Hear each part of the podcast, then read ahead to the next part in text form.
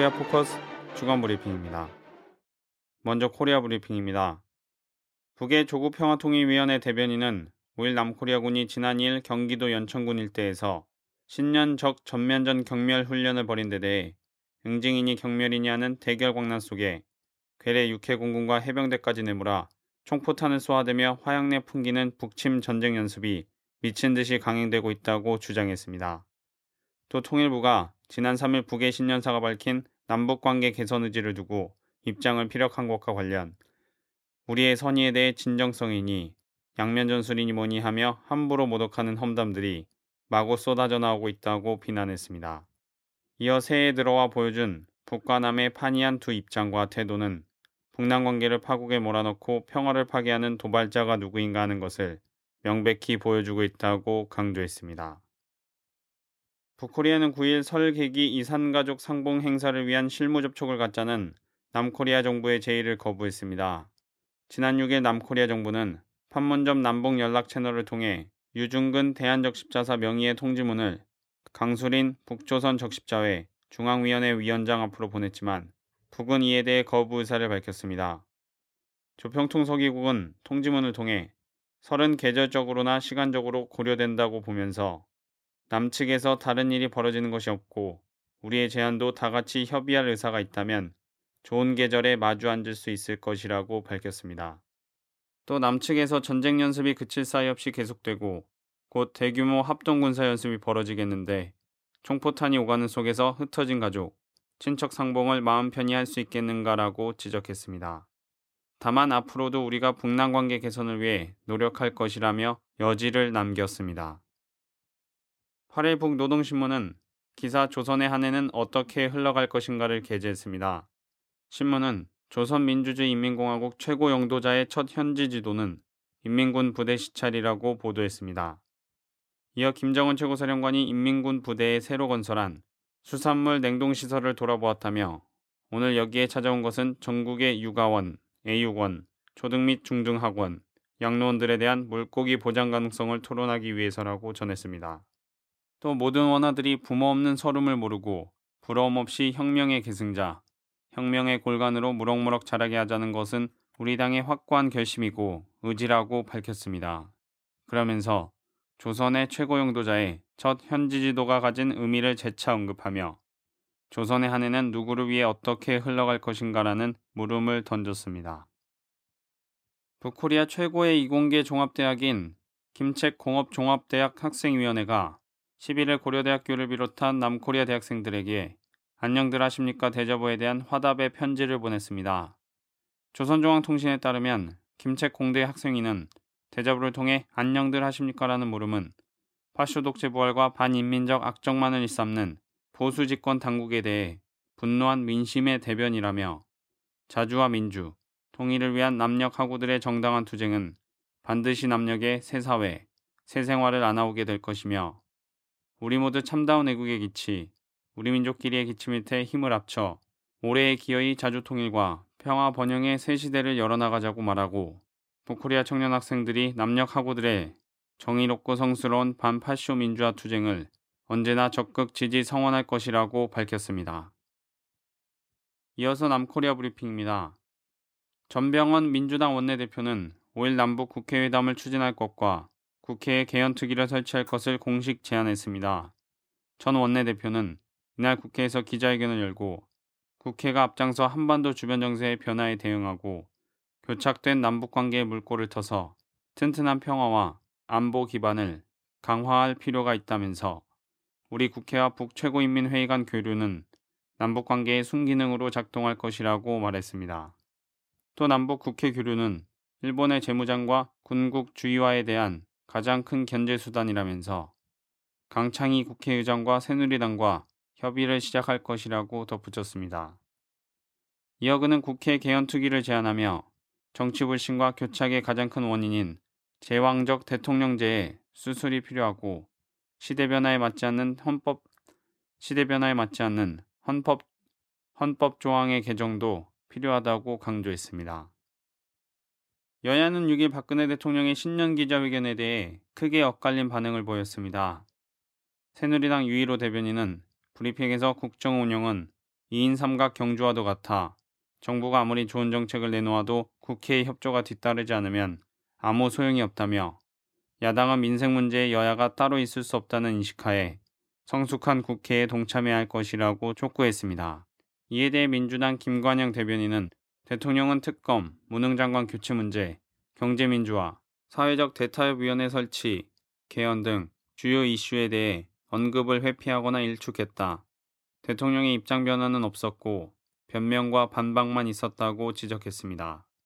통합진보당 홍성규 대변인은 수많은 실망과 분노로 가득 찼던 지난 2013년 취임 첫 해를 상징하는 말이 불통이었다.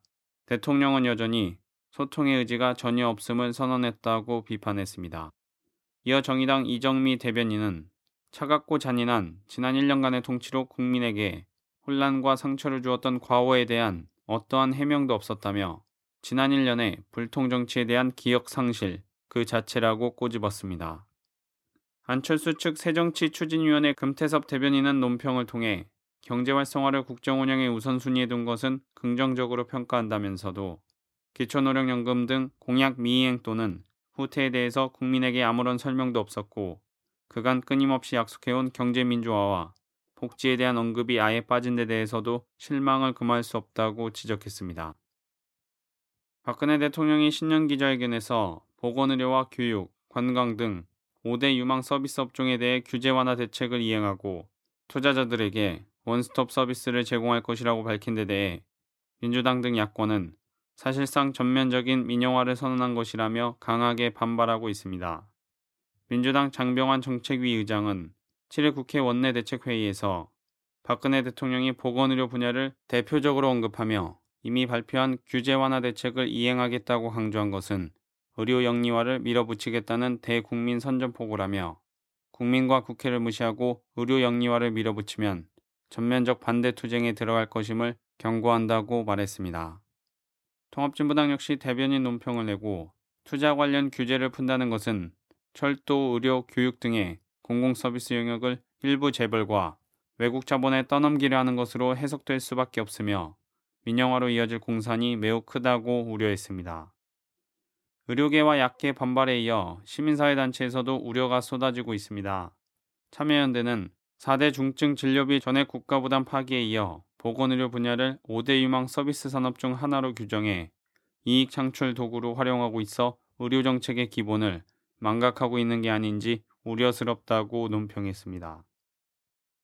6일 한겨레가 입수한 코레일의 내부 문서인 수서발 KTX 운영 준비를 위한 조직 설계 최종 보고서에 따르면 수서고속철도 설립과 경쟁체제 도입의 지향점은 결국 철도 민영화로 적시돼 있는 것으로 드러났습니다.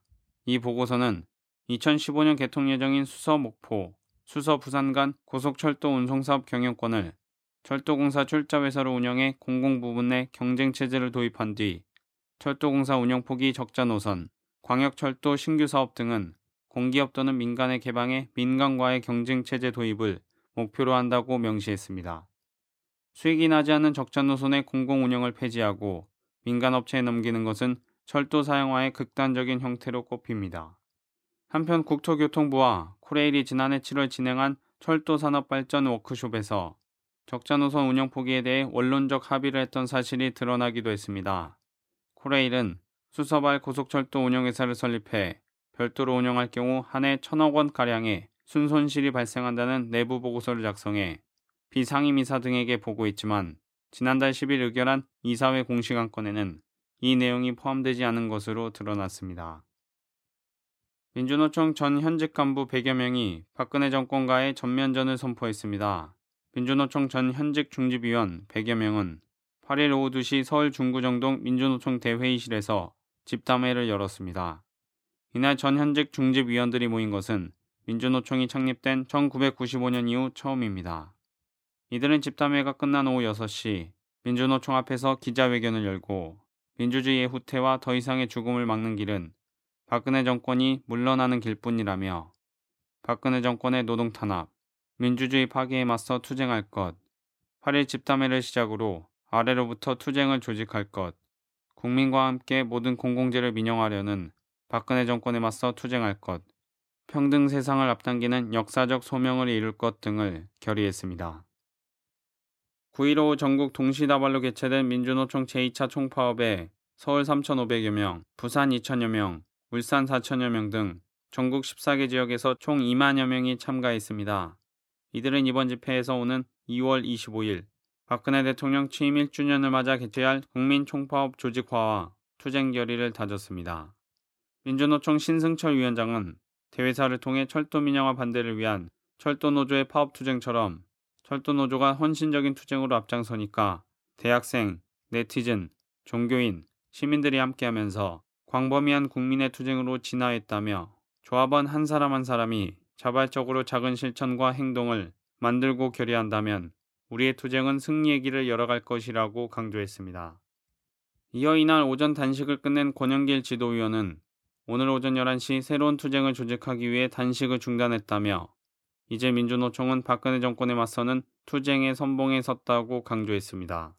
김명환 철도노조 위원장은 영상 메시지를 통해 1월 18일 다시 한번 전국 철도 노동자들이 서울에 모이는 제4차 상경투쟁을 통해 우리 투쟁이 끊기지 않았으며 오히려 지속될 것이라는 걸 반드시 확인시켜 줄 것이라며 18일까지 탄압을 중단하지 않고 노조와의 대화를 시작하지 않는다면 18일 상경투쟁에서 커다란 결단과 이후 투쟁을 전개해 나갈 것이라 천명했습니다. 교학사 역사교과서의 일선 고교 채택이 거의 무산됐습니다. 새누리당은 이는 외부 압력으로 인한 비민주적인 결과라고 비판하며 역사교과서의 국정전환 검토 가능성을 제기해 논란이 일고 있습니다. 새누리당 최경환 원내대표는 8일 최고 중진 연석회의에서 자신들과 의견이 다르다는 이유로 학교 결정을 철회하도록 하는 것은 또 다른 폭력이라고 비판했습니다. 반면 민주당 김한길 대표는 이날 최고위원회의에서 친일 독재미와 교학사 역사교과서 논쟁이 국민의 심판을 받았다며 새누리당이 역사 전쟁이라고 하면서 이념으로 왜곡하려 했지만 진실을 택한 것이라고 반박했습니다. 가계비 치임이 천조 원을 돌파한 것으로 보입니다. 한국은행이 7일 발표한 예금 취급 기관 가계대출 자료를 보면 작년 11월 말 현재은행과 비은행 예금 취급 기관, 저축은행, 신용협동조합, 새마을금고, 상호금융 등의 가계대출 잔액은 681조 1천억 원으로 한 달 전보다 5조 원이 늘었습니다. 전체 금융기관의 대출과 신용카드사의 판매 신용을 더한 가계 신용이 작년 9월 말 현재 991조 7천억 원을 기록한 가운데 예금 취급 기관의 대출만 10월에서 11월 9조 원이 늘었기 때문입니다. 예금 취급 기관의 가계 대출은 재작년 12월 659조 9천억 원에서 작년 2월 654조 4천억 원까지 줄고서 3월부터 증가세로 돌아섰으며 5월부터는 매월 사상 최고치를 경신해 왔습니다. 작년 9월 말 이후 두 달 사이 대출 잔액만 9조 원이 증가했습니다. 끝으로 국제 브리핑입니다. 데니스 로드맨은 1월 8일 김정은 제1비서의 생일을 맞아 열리는 친선 농구 경기를 위해 이날 베이징을 통해 케니 앤더슨, 클리프 로빈슨 등 NBA 출신 농구 선수 5명에서 6명을 이끌고 평양으로 향했습니다. 그는 베이징 공항에서 평양행 고려항공 여객기에 탑승하기 전 기자들과 만나 이번 경기가 김 제1위원장의 생일을 위한 것이라면서도 이번 방문은 두 나라를 이으려는 시도라며 세계의 모든 나라가 나쁜 나라는 아니며 특히 북이 그렇다는 점을 사람들에게 알리려 한다고 말하고 북코리아의 문을 여는데 작은 도움이 될 것을 희망한다며 기대감을 표시했습니다. 북 인권 상황에 대한 기자들의 질문에는 그런 시기가 오면 당신들이 말하는 정치범, 탈북자 수용소 등을 이야기할 것이라며 그러나 지금은 그의 생일을 위해 좋은 쇼를 만들기를 희망한다고 덧붙였습니다. 이라크 군 당국은 현지 시간 5일 알카에다 연계 조직 이라크 레반트에 장악된 라마디 등 시리아 국경지대에 대규모 공습을 실시했습니다. AFP 통신에 따르면 이라크 정부는 아이실의 통제권을 빼앗긴 안바르주 일부 지역을 재탈환하기 위한 대규모 공습을 개시, 아이실 조직원 25명을 사살했습니다. 안바르주 라마디의 부족 지도자는 정부군이 이날 오전부터 아이실에 넘어간 라마디 동부 지역 일대에 대규모 공습을 퍼부어 25명의 무장 조직원을 사살하는 성과를 냈다고 밝혔습니다. 통제권을 상실한 안바르주 지방 정부는 일단 시민들의 피난령을 내리고 라마데시 외곽에서 부족들과 도시 내부로 진입하기 위한 작전을 협의 중인 것으로 전해졌습니다. 안바르 지방의회 관계자는 지방정부는 팔루자에 군대를 보내는 것을 피하기 위해 안간힘을 쓰고 있다며 군사적 충돌을 피하면서 도시 내부로 진입하는 방법을 찾기 위해 부족들과 외곽에서 협의를 진행 중이라고 밝혔습니다. 이란과 유럽연합이 10일까지 이틀 동안 스위스 제네바에서 열린 핵협상 이행 방안 실무 협상에서 상당한 진전을 이뤘다고 평가했습니다. 이날 마이클만 EU 대변인은 AFP 통신의 모든 현안에 대해 매우 좋은 진전을 이뤘다고 말했습니다. 아락치 이란 외무차관은 이란 국영TV와의 인터뷰에서 이번 실무협상에서 남은 쟁점에 대한 합의가 이뤄졌다고 평가하면서도 제네바 잠정 합의 이행은 최종 정치적 문제 조율에 달려 있다고 말했습니다. 마이클만 대변인도 어떤 합의도 유엔 안보리 5대 상임이사국 플러스 독일, PO 플러스 1 및 이란 정부로부터 승인된 것은 아니다라고 밝혔습니다. 양측은 이번 협의를 통해 지난해 제네바에서 체결한 핵 협상 합의안에 대한 이행을 오는 20일부터 시작하는 방안을 고려하고 있는 것으로 알려졌습니다. 한편 이란과 PO 플러스 1은 지난해 11월 24일 이란이 고농축 우라늄 생산 중단 등 핵 프로그램 가동을 일부 제한하는 대신 각종 경제 제재를 완화하기로 잠정 합의했습니다. 우선 초기 단계 조치를 6개월간 이행한 뒤 늦어도 1년 안에 최종 단계 조치에 대한 협상을 진행한다는 계획입니다. 일본이 지난 7일 외교안보정책의 사령탑으로 설치한 국가안전보장회의의 사무국일에 국가안전보장국 현판식을 갖고 이를 출범시켰다고 교도통신이 8일 보도했습니다. 아베 신조 일본 총리는 출범식에서 지금까지 이상으로 일본은 전략적으로 영토와 영의 영공을 지켜나갈 것이라고 결의를 표명했습니다. 국가안전보장국은 외무성, 방위성 및 경찰청에서 파견된 인원들을 중심으로 총 67명으로 구성됐으며 NSC를 보좌하는 체제를 갖추었습니다. 초대 국가안보국 국장 야치 쇼타로는 이달 중 미 워싱턴을 방문해 일본이 모델로 한 오바마 행정부에 NSC 관계자와 의견을 교환하고 연계 강화를 도모할 계획이며 미국 이외의 국가와의 협력도 적극적으로 추진할 방침이라고 밝혔습니다. 코리아 포커스 주간 브리핑이었습니다.